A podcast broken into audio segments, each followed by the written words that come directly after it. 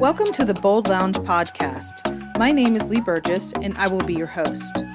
If you're anything like me, you love hearing inspiring stories of people who have gone on bold journeys and made a positive impact in the world. This podcast is all about those kinds of stories.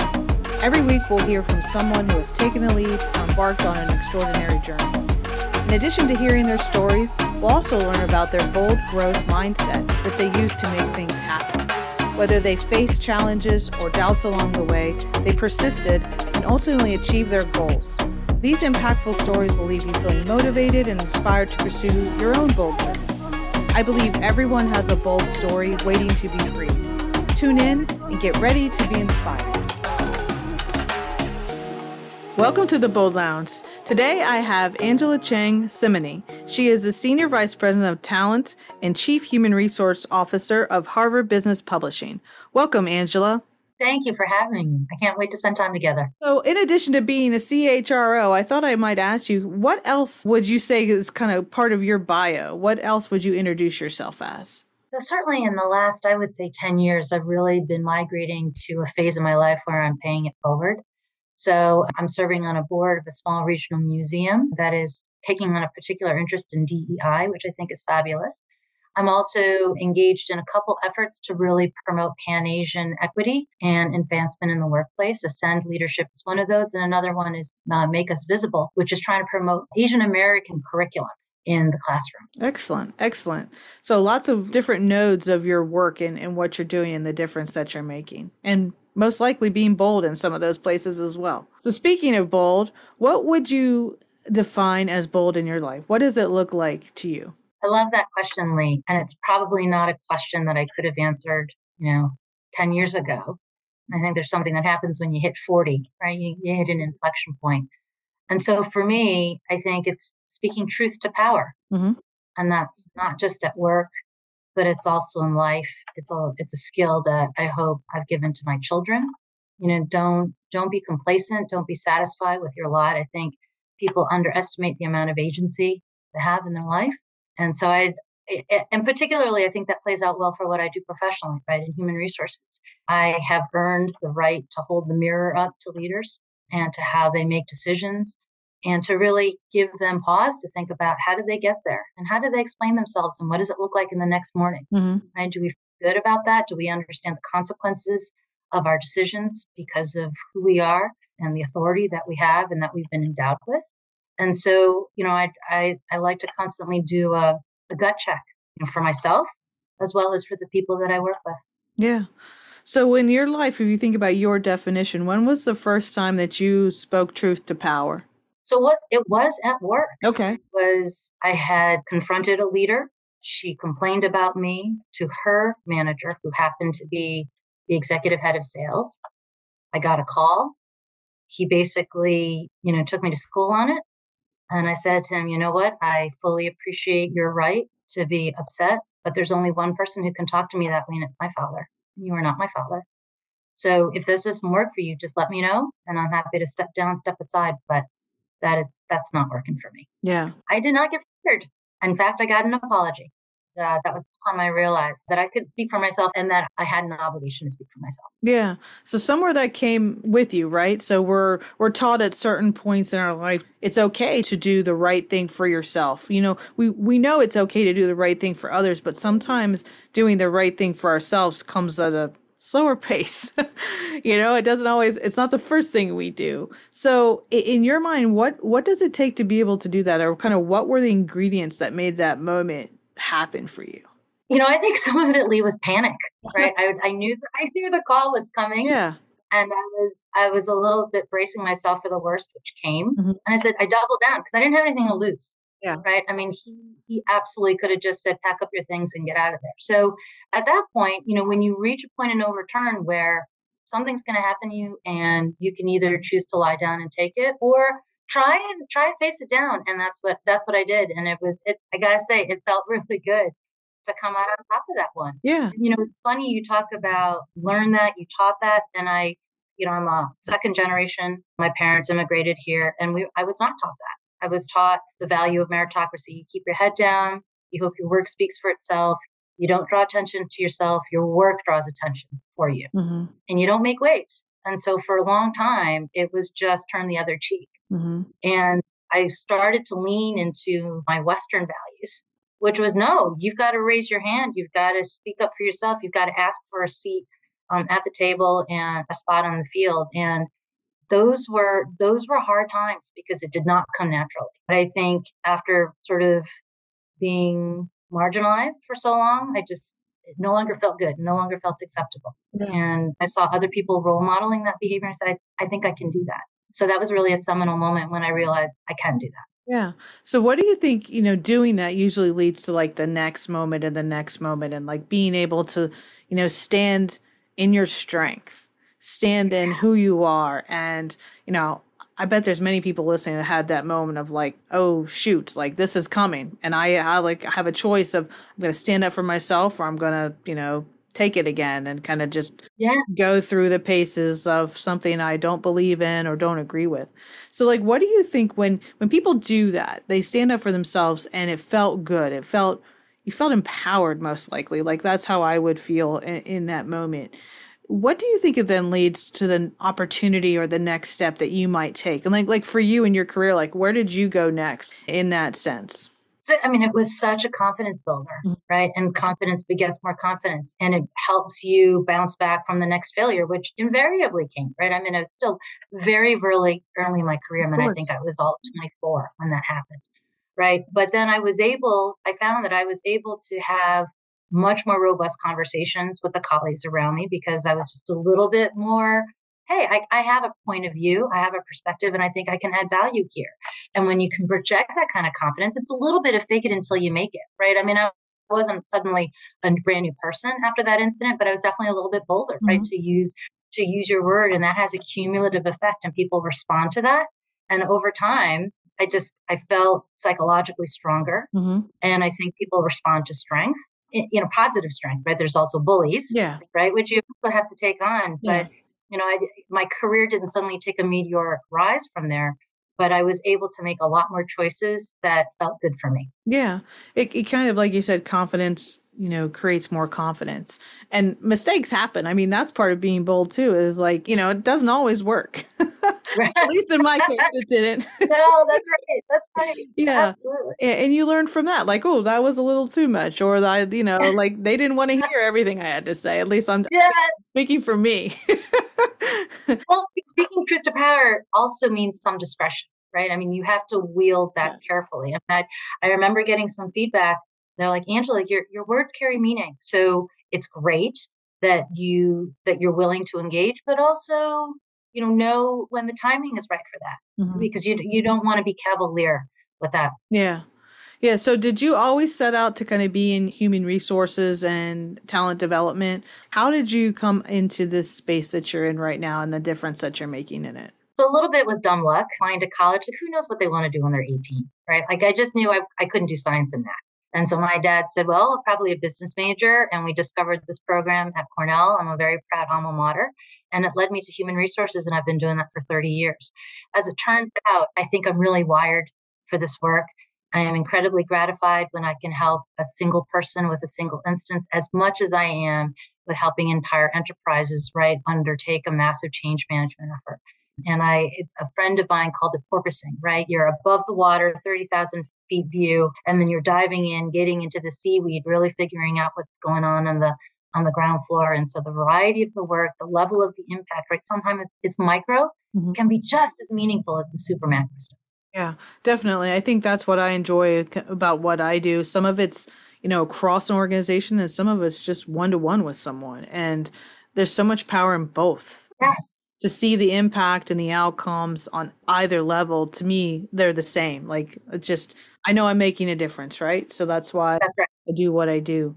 So when you think about where you are now and some of the challenges you're seeing in the workplace specifically for women and in you know I, I think we do have our own unique challenges in some spaces and places uh, you know from my own perspective i think it was hard to be bold i think at times knowing that you know punitive measures could occur or if you know you didn't do the right thing or you didn't say it the right way or you came on to this or to that insert you know whatever. Too strong too loud. One of the things i think that's challenging in some of the places that we work is that we're not always able to be our full selves at work and I think organizations are figuring that out now of like how to do that and even how to work with people in some of the hybrid environments we're in.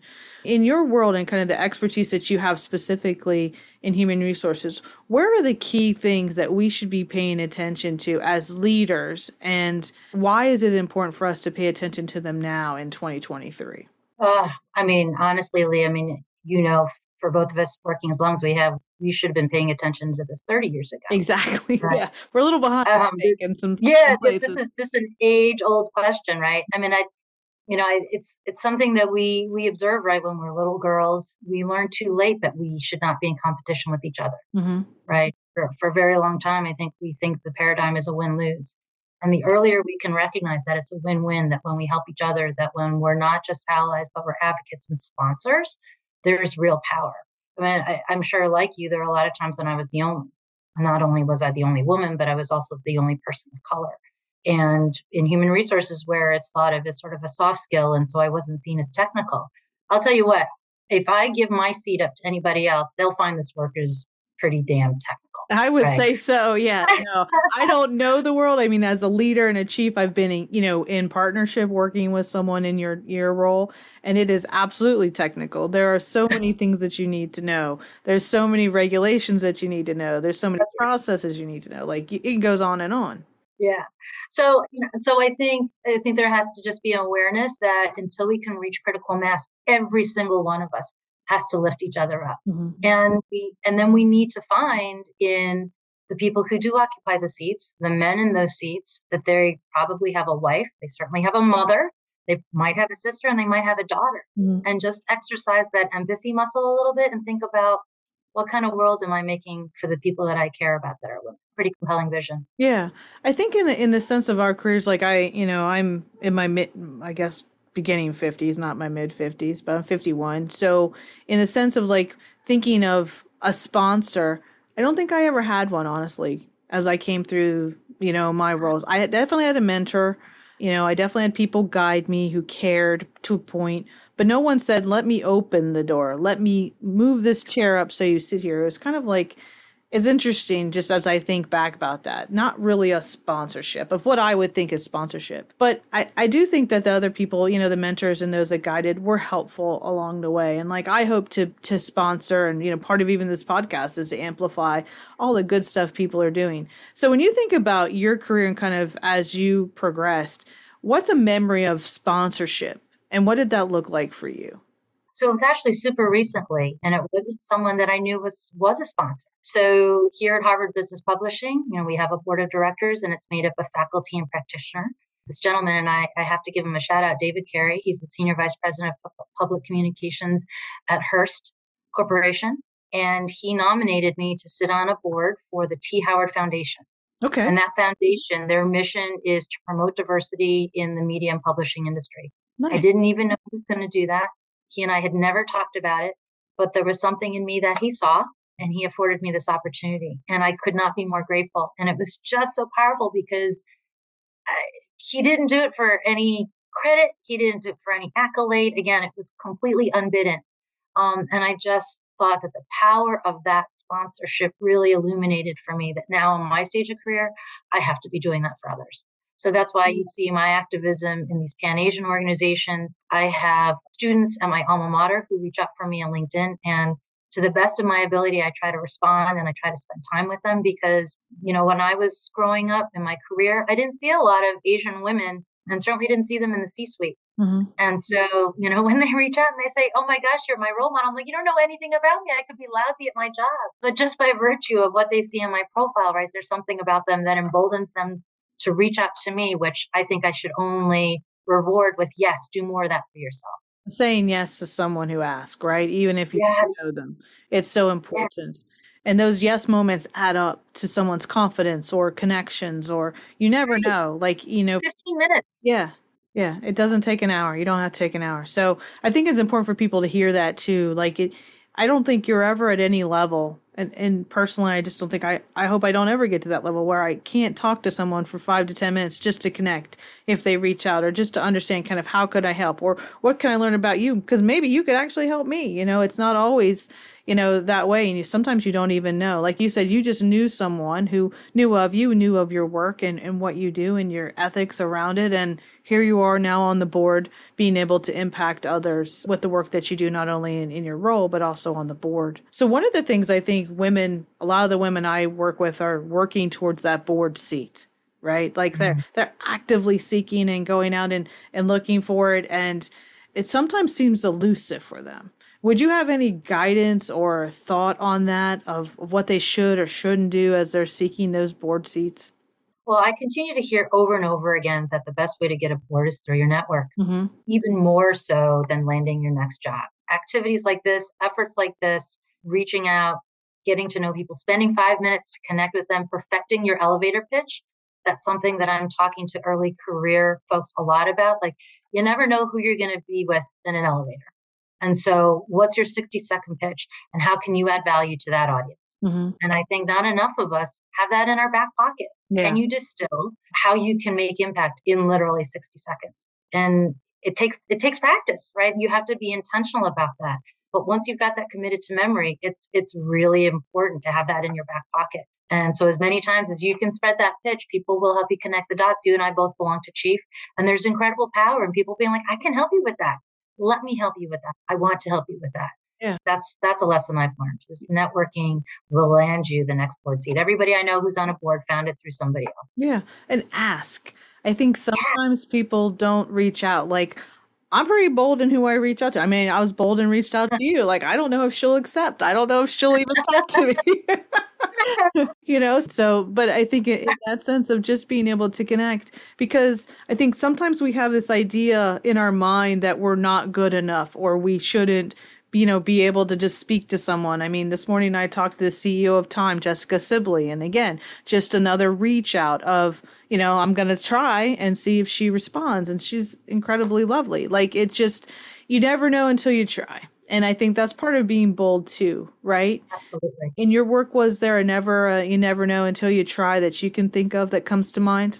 you know, I think any significant change effort mm-hmm. is about let's try it. And it's one less thing that we know that doesn't work. So I remember actually at Harvard Business Publishing, we're only about three years into our DEI journey. And it was a grassroots effort by an employee who said, we should be practicing this. We publish it, we're out there preaching it, we're selling it to our clients. And she took on the senior executive team and said, I want to spearhead this, right? So that's an example of someone who was willing to try.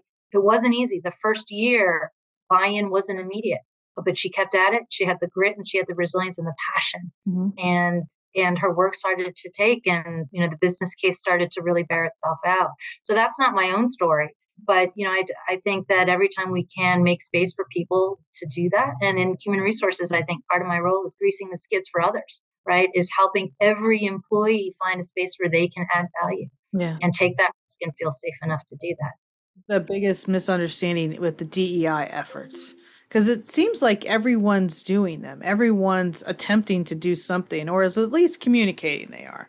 But I think one of my challenges that I've had is like, where's the measure of it? And why is it taking so long? I always feel like if we put our minds to things, we have so many smart, intelligent people doing these things. Like, why isn't it moving? I just would love your insight into like, what do you think we need to do to move the needle faster? Well, I'll, I'll, go back to your first question, which is, you know, where do we end up? And we end up with there not having to be DEI departments or heads of DEI, right? It's just so embedded in your business that it just becomes a strategic imperative, like your sales revenue, like your product strategy, it's your, your customer fiber. It's part of you. Yeah, yeah, right. It's just part, and it's inclusivity in every single dimension, right? It's in thoughts, it's an experience, it's an educational attainment, it's in socioeconomic status. It's not just the color of your skin or how you identify racial, right? So that that is a big journey. But that for me is when we say we no longer need a department specifically dedicated to DEI, then I know we've reached it. Mm-hmm. Why aren't we moving there fast enough? Well, so for the first time ever, we have five generations in the workforce, and we know that the youngest cohorts are demanding it. So I think when it comes time when, you know, the Gen Y and what is it, the Gen Alpha that's coming up next, when they are the majority of leadership, that's when we're going to see true acceleration. I think there's still too much discomfort with what it means. It is politically charged for us, especially in the US. Um, it's incredibly polarizing. So, how do you get organizations to move together on something that we can't agree on? And I and I think increasingly the younger generations have a pretty clear picture of the change they want to see, and they are going to be really, really intolerant, which is kind of ironic, right? It's about tolerance, but it's intolerance for you know they're not going to be tolerant for intolerance. And I think we're just going to have to wait for that next wave of leaders to show us how it's done because there's too many of us still entrenched that it's either not necessary, that it's too scary, that it's a diversion of resources from other things that are more important.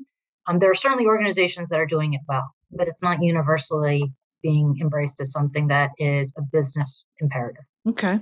So what what can we do while we're waiting for the change? Because I, I get a little impatient when someone's like, wait, like it's coming. it's gonna happen. So, like, what are the things that, even if you said like the top two things that we can do in organizations now to start either laying the groundwork or being truthful and, and, and authentic about our efforts? Is there anything that you would say we can do as leaders? Well, one other thing I think is a little bit of a branding exercise. I mean, maybe don't call it DEI. Just talk about how do we make how do we make sure our employees feel safe to bring their full selves to work, and feel valued. Mm-hmm. Like, how do we amp up their sense of productivity? How do we get them more engaged? Because that's really what inclusivity is, is right? It's creating space where people can speak truth to power. Let's go back to the beginning, right? What we we shouldn't have to wait for people to have that courage. We should just automatically give them an environment where everybody just feels safe mm-hmm. and they can throw in crazy ideas because good ideas can come from anywhere, regardless of the seat that you're in. So, you know, I think a little bit of that don't don't call it DEI, but it's in service of that. And then yeah, just continue to lift other people up and be their allies, be their mentors, and be their sponsors, and bring in more people that have different lived experiences because that enriches the fabric of an organization. Again, you know, we only just dropped the educational requirement just to get really granular. We only just dropped the educational requirement a year ago and that is that is an artificial barrier to experiences and so the more that we can dismantle the things that we thought used to be required the faster we can yeah because sometimes i think we hold on to like the past a bit too much of like this yeah, is absolutely you know one of my sayings i cannot stand is this is how we've always done it when i hear organizations say that to me i was like well that's why you're getting what you're getting i'm with you i'm with you that's absolutely rightly yeah. yeah. So I think for people to realize that they can be that spark I think at any level of any organization, it does. You don't have to have a title. You know, like you can be that spark. I think that's something that I I've always felt like I had that. It was kind of ingrained in me from probably birth by my mom and dad. Like you, you go, girl. Like you keep going. it's got me in trouble at certain times because, like, wait a minute, I'm not welcome here. What's up with that? But I think you know, just for people to realize you don't have to have a title to make a difference, and you don't have to have a degree to make a difference. You're already doing it and just keep you know keep your light on and you will be surprised how many people get attracted to that you know of, of the things that you're doing the glow that you have and you know just for people to realize that and hear your words as well and making sure people realize that their potential to to do good or have an impact is not relying on someone else saying so you know at harvard business publishing we believe that everyone is a leader right to that point and and our work is to try to unlock that in everyone and so we really take that to heart. That's, you know, that's part of our mission. And you're absolutely right at being bold. I, I, I love this, Lee. I'm really to like codify that, you know, using the word bold a lot more often. But organizations also have an obligation to allow that boldness to come out. Yeah, like free it. I think that's yeah. like that's just that's we're paying for it. Yeah, yeah, we'll pay you for it. like, oh yeah, sign me up for that one, Angela. so I think you know from that perspective, just people realizing that sometimes, like for me, I know that was the big thing when I went from kind of corporate environment to the entrepreneurial world that I'm in now. You know, scary. You know, you have fear and all that, but like it is so freeing and you know, it doesn't mean there isn't stress and doesn't mean that things don't go wrong at certain times, but you figure it out. And then I think there's just so much power in that freedom to to feel like you can be bold and to go, okay, it didn't work, or okay, we don't match, and we're gonna just both move on. Great to meet you.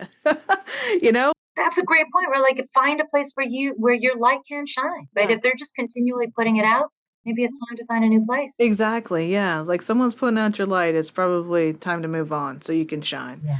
So I love to end on that. So thank you so much for being on the Bold Lounge, Angela. More information about Angela and how to connect with her and, and the work that she does is below in the episode notes. Thank you so much. Thank you for having me.